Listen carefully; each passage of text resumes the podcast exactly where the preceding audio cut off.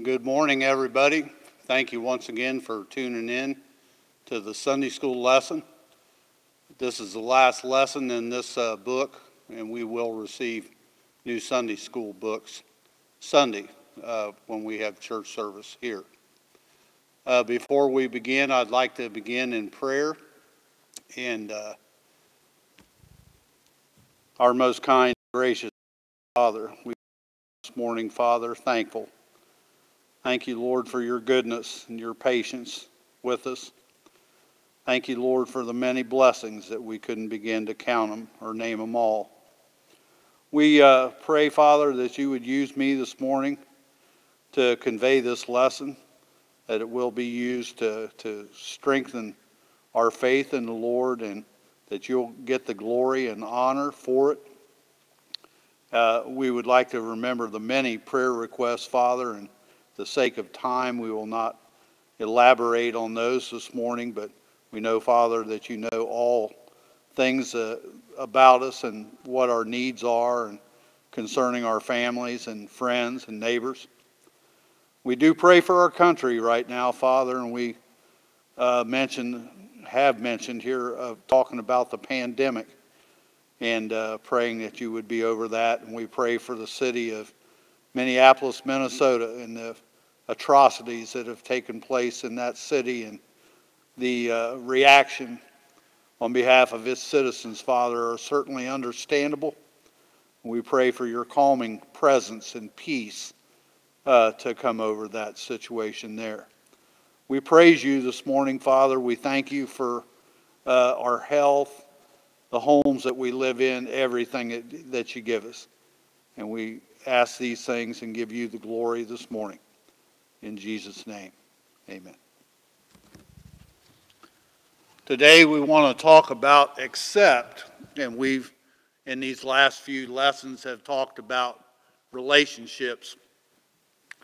And uh, the point of this lesson today tells us that don't let your differences of opinion damage your relationships. I know I don't get along with everybody, and everybody don't get along with me, nor do they think like I do. But some people feel like they can have nothing to do with a person who believes differently. At the other end are those who say we must not only accept any differences, but we must endorse those differences as if it's okay to have that opposing view. We need to recapture what it means to accept another person. The book of Romans gives us practical direction on how we do this, especially within the body of Christ. We're in Romans chapter 14, uh, verses 1 through 4 and 13 through 19. For the sake of time this morning, I can't really elaborate as I would like to on all these verses, but we'll get the gist of, of what uh, the lesson is about. The setting the church at Rome was compo- composed of both Jewish and Gentile believers. Now, in part because the Emperor Claudius earlier had expelled Jews from Rome, and that was in AD 49. The two groups had developed distinct cultural ways of expressing their faith in Christ. Their differences led to tensions within the church and threatened the unity of the body of Christ. When Paul wrote his letter to the Romans, now this is in about AD 56 or 57, he used a portion of the letter to address issues related to some of those differences. Now, we'll just go ahead and read these verses, and then we'll go back and uh, try to understand what the Apostle Paul is uh, instructing here. In verse 1, him that is weak in the faith receive ye, but not to doubtful disputations. For one believeth that he may eat all things, another, who is weak, eateth herbs. Verse 3 Let not him that eateth despise him that eateth not, and let not him which eateth not judge him that eateth, for God hath received him. Who art thou that judgest another man's servant? To his own master he standeth or falleth. Yea, he shall be holden up, for God is able to make him stand. Now we go over here, same chapter, to verses 13 through uh, 19. Let us not therefore judge one another any more, but judge this rather, that no man put a stumbling block or an occasion to fall in his brother's way. I know and am persuaded by the Lord Jesus that there is nothing unclean of itself, but to him that esteemeth anything to be unclean, to him it is unclean. And that's talking about a man's conscience. We'll come back uh, to this. Verse 15 But if thy brother be grieved with thy meat, now walkest thou not charitably? Are you now not walking in love? Destroy not him with thy meat for whom Christ died. A couple more verses here. It's raining outside, and I know you can't hear it, but you ought to hear it on the roof. Here it's uh, pretty peaceful to hear that on this metal roof. Verse 16 Let not then your good be evil spoken of, for the kingdom of God is not meat and drink but righteousness and peace and joy in the Holy Ghost. For he that in these things serveth Christ is acceptable to God and approved of men. In verse 19, let us therefore follow after the things which make for peace and things wherewith one may edify another. I believe that's all the verses. What's Paul talking about here?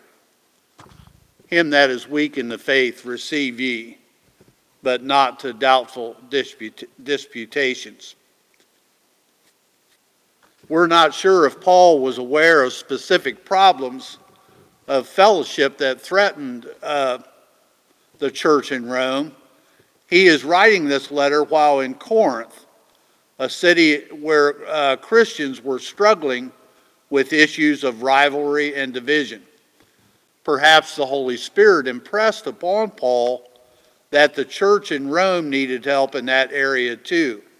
But on the other hand, Paul knew and had worked with some of the Christians now living in Rome, uh, people such as Priscilla and Aquila, who had worked with Paul in Corinth. And there's references to that in Acts chapter 18 and in Romans chapter 16. Paul, by his own admission, had never visited with Rome's Christians, but he could have corresponded with Christians living there and could have learned through them about struggles the church was having. In any event, the Holy Spirit led Paul to discuss the matter of Christian unity at some length in his epistle. Paul directed his opening exhortation to mature believers. Now, these Christians needed to take the initiative to receive believers whom Paul refers to as weak in the faith. These weaker members are likely Christians with a background in Judaism. They struggled with the issue of how to apply the doctrine of righteousness by faith in their daily lives. These are uh, Jewish believers, new, new believers that have been raised up in the old traditions and rituals of Judaism. That's the way their mom and dad did it. That's the way grandma and grandpa did it. That's the way they've been taught from their birth. And it's going to be hard for them to understand right away what their liberty is in Christ. It's, they're called weak believers, but they are not mature yet spiritually. And the reference to weak is what that's, that's talking about. It's in no way derogatory, but they have not yet reached uh, the maturity level of the stronger Christians. And Paul is admonishing the stronger brethren to receive those that are not where you're at right now in your faith, so to speak. Uh, Paul, Paul encouraged the mature Christians to avoid getting into arguments with their fellow church member, members over doubtful disputations. For Paul, this referred to secondary uh, practices that more than anything reflected church members' diverse backgrounds and traditions before they became followers of Christ. It, it would be the same thing. Let's just use this as an example. We're talking about food here, but let's talk about dress too. We know that there are some Baptist uh, churches, Free Will Baptist maybe, and some other uh, factions of the Baptist belief that the men and women don't sit together during worship. Do we condemn them for that? No, we shouldn't. Uh, they wear their hair up. They, the women don't cut their hair. Uh, they wear long dresses. The women never wear pants or any kind of makeup. Do we condemn them for that? Absolutely not. We love them and accept them. For the same Lord that received you has also received them. And we need to look at that in, the, in that way. We are not to judge them or criticize them. Who, who gave us the authority to judge or criticize another brother or sister in Christ? Uh, we are not to do that. And that's what Paul's talking about. These uh, disputable matters, which really have no consequences, are referred to as gray areas. There's no right or no wrong. Uh, in, I'm just using the clothing as an example too, to go along with the food. Now, Paul's plea certainly does not apply to such moral issues as sexual purity or integrity in relationships. Those are black and white areas that, uh, what Paul's talking about here, that doesn't include uh, things of that seriousness. In gray areas, believers are to receive anyone who is a person of faith no matter how weak. Receive means to welcome them, accept them. And this is an imperative, a command believers cannot ignore. Paul was, ref- was, wasn't referring here to disagreements over central tenets of the gospel. He understood, however, that Christians might hold significantly different opinions about secondary matters. On the other hand, he didn't propose that all opinions were equally valid, valid and valuable. Some opinions demonstrate spiritual maturity, others reflect a weaker faith. To accept those who are weak in faith over doubtful, eh, doubtful issues means to affirm that they are Christians and to welcome opportunities of fellowship with them. Just because someone comes in here with green hair or something like that, or do you just shun them and, and want anything to do, not want anything to do with them?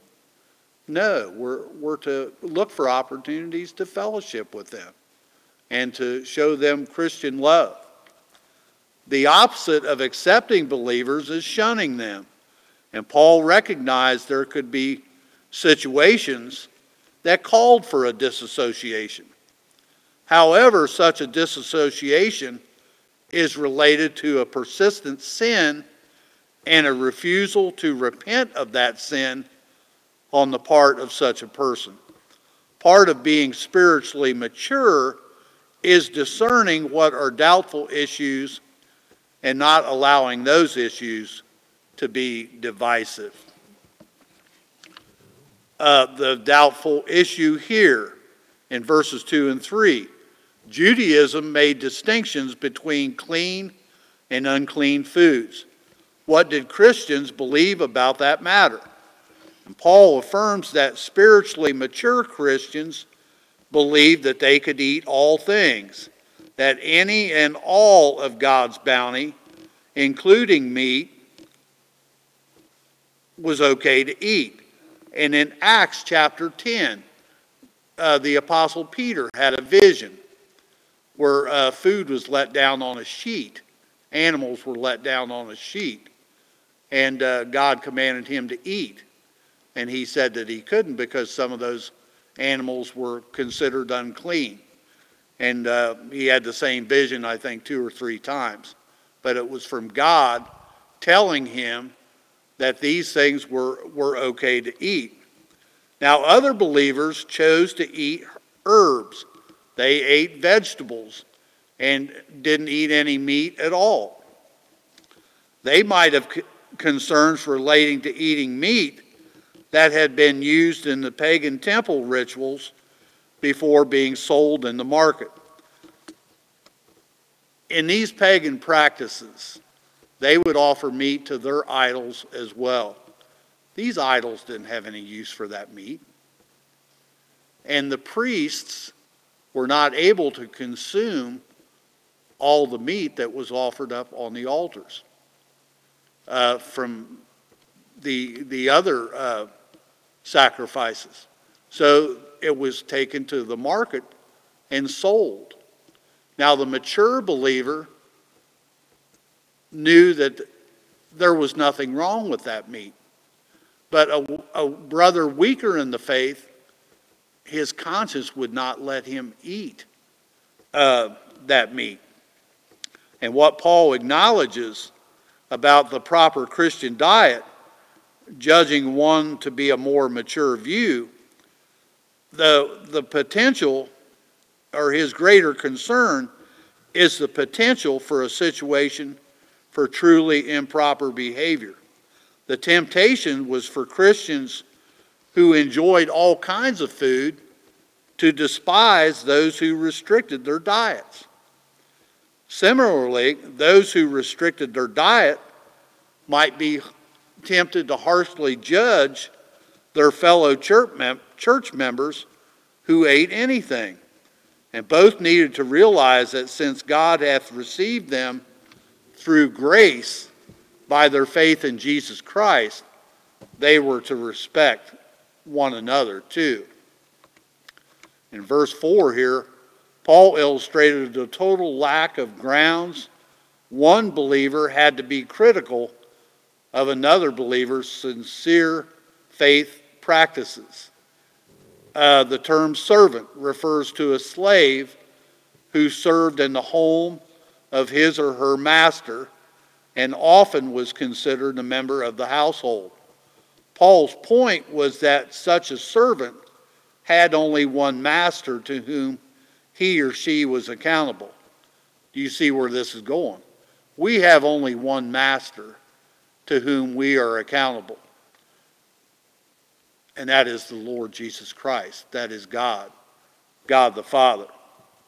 As Christians, we are accountable to our own master, and we must guard diligently against the temptation to criticize other Christians whose beliefs and practices regarding secondary matters differ from ours. We have no grounds to question their salvation over such issues. God alone is the one who is able to accept or reject someone from his household of faith. If God has accepted a person, that person will stand justified. In the end, for God is able to make him stand. We are called to accept one another as Christians, regardless of where we stand individually on gray areas. What issues this morning provide opportunities for Christ followers to treat one another with patience and with understanding? I don't think we have any differences as to food, but I believe sometimes we may look disparagingly at someone that maybe comes in here uh, dressed inappropriately.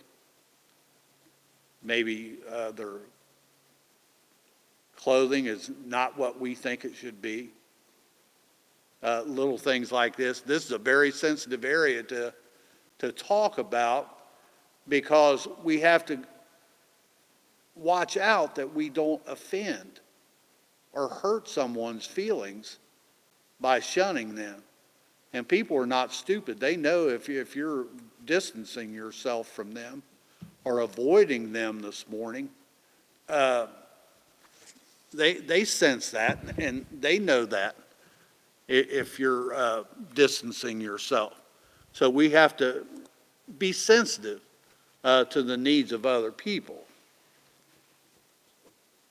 Acceptance means that we can accept a person whose opinions differ from ours, and we see that acceptance also means that we don't do anything to cause uh, the other person to stumble. Uh, let's use another example too. Some people are Democrats and some people are Republicans. And we have that in our church.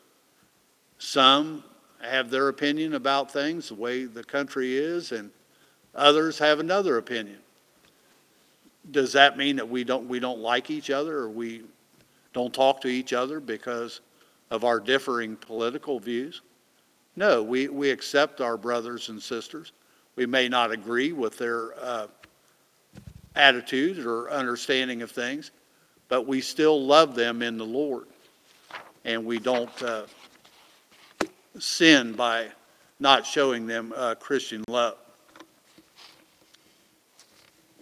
Accepting another person means, let me see here, I'm getting ahead of myself.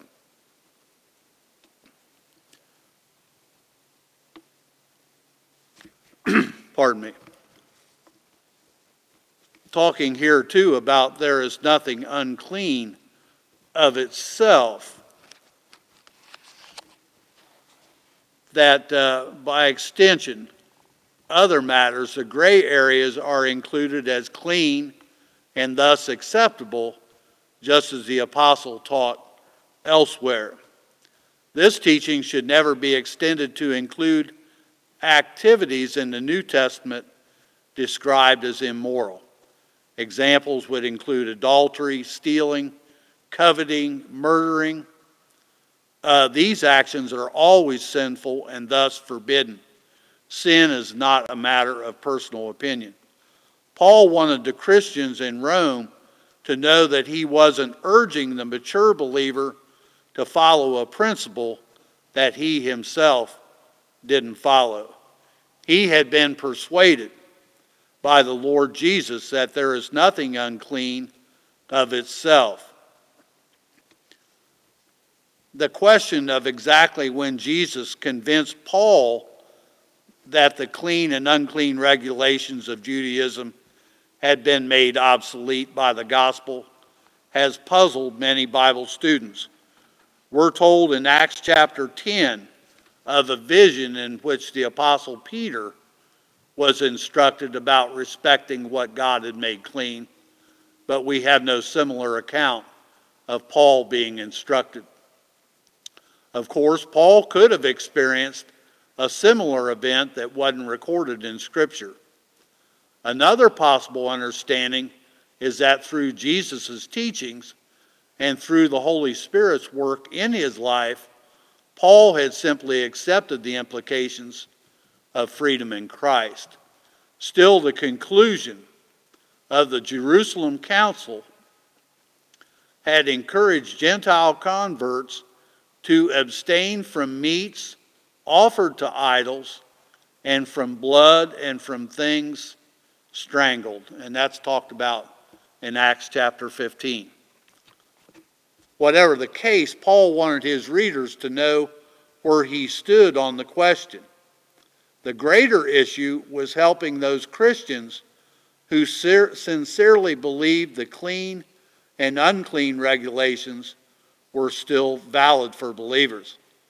In other words, the greater issue for the mature believer was caring as much for another believer's conscience to be clear as for one's own. You don't look at someone and say, well, too bad for them. They'll just have to get over it.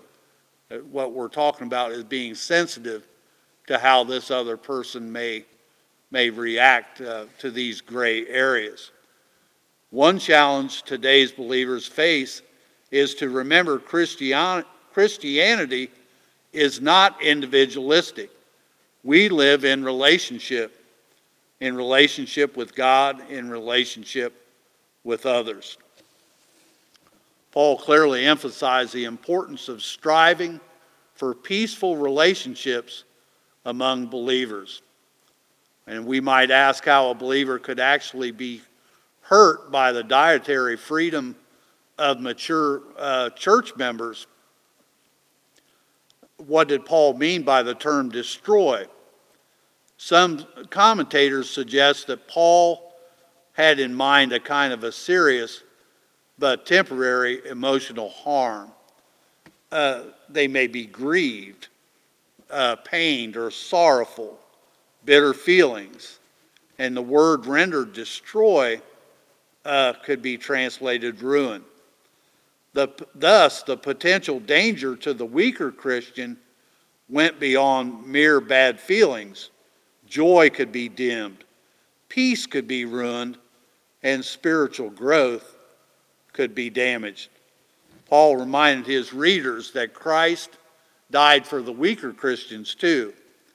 And in light of Christ's redeeming sacrifice, how could mature Christians risk destroying the spiritual growth of another believer over something as inconsequential as what they ate?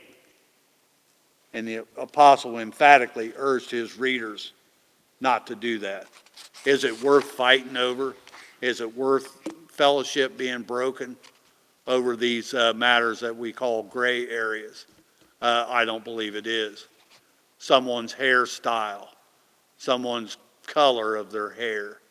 Uh, don't write them off because of that. How can we identify if an action or an attitude is a stumbling block? And where it, it talks about here, don't let your good be uh, talked evil of. Let me go to. Uh,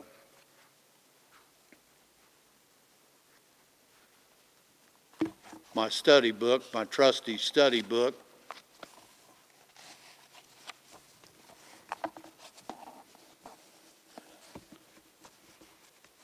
We need more believers with the spirit, the practice of life that Paul demonstrated in his daily living. This is concerning verse 15. Paul teaches that if your brother is being injured because you eat certain food, then you are no longer living by the rule of love. Do not let that liberty of yours ruin a weaker Christian for whom Christ died. It is true that we cannot please everyone, and certainly not religious fanatics, but we certainly would not want to destroy the testimony of a weak believer just for the satisfaction of consuming food or for the satisfaction of wearing a garment that might offend a weak believer. there's an example given in your book of a young man that was invited to lead the music at a traditional church. And uh, the pastor asked him over the phone to please wear a shirt and tie, as was the practice for uh, a song leader or a, a leader in the church. And it says that the young man hung up the phone, and what was his attitude?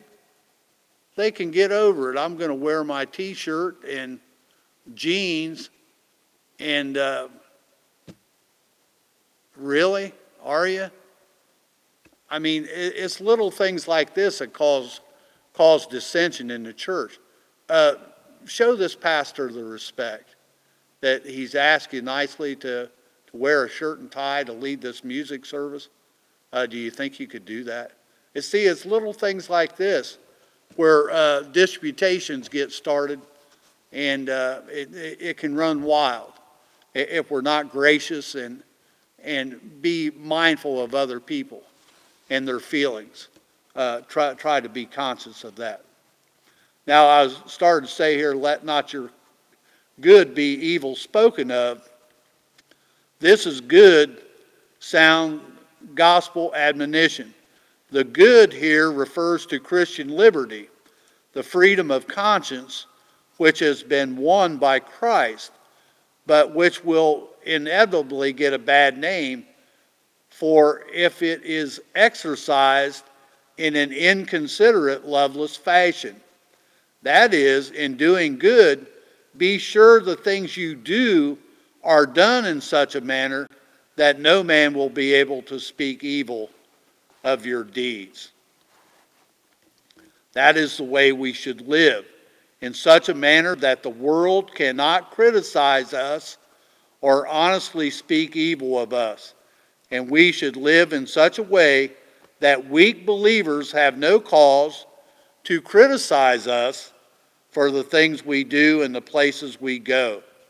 Remember, none of us liveth to himself, and no man dieth to himself. We influence others by the things we do, the places we go, the company we keep, and even by the things we eat and drink. Do not ever forget, however, that redemption is by grace, by the shed blood and finished work of Christ, not by our good works.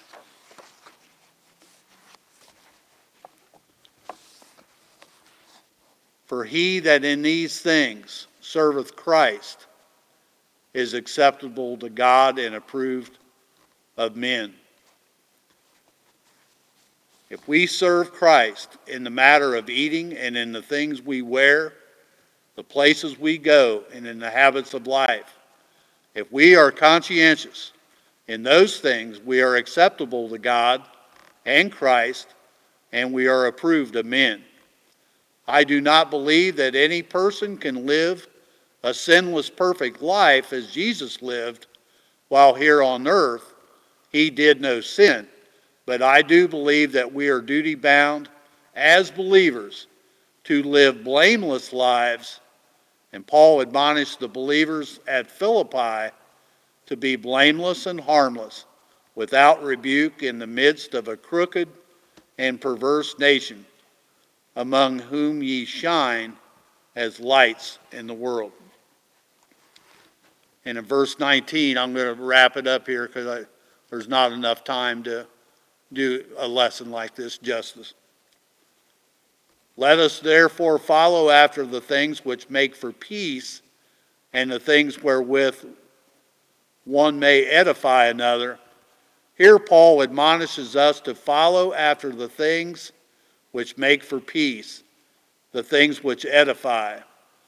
Blessed is the peacemaker, and blessed is the man who edifies others by the practices of life the things he does in his daily routine. On the job, believers can be a real source of edification to weaker brethren if they are happy and joyous, gentle and kind. And if they serve the Lord fervently, even on the job. We are to follow after, we are to long for the habits of life that will edify, and we should never do anything to cause division and unrest. I thank you for your time this morning. Uh, We will have service Sunday morning at 11 o'clock, and I hope that, that you'll come. God bless you and thank you.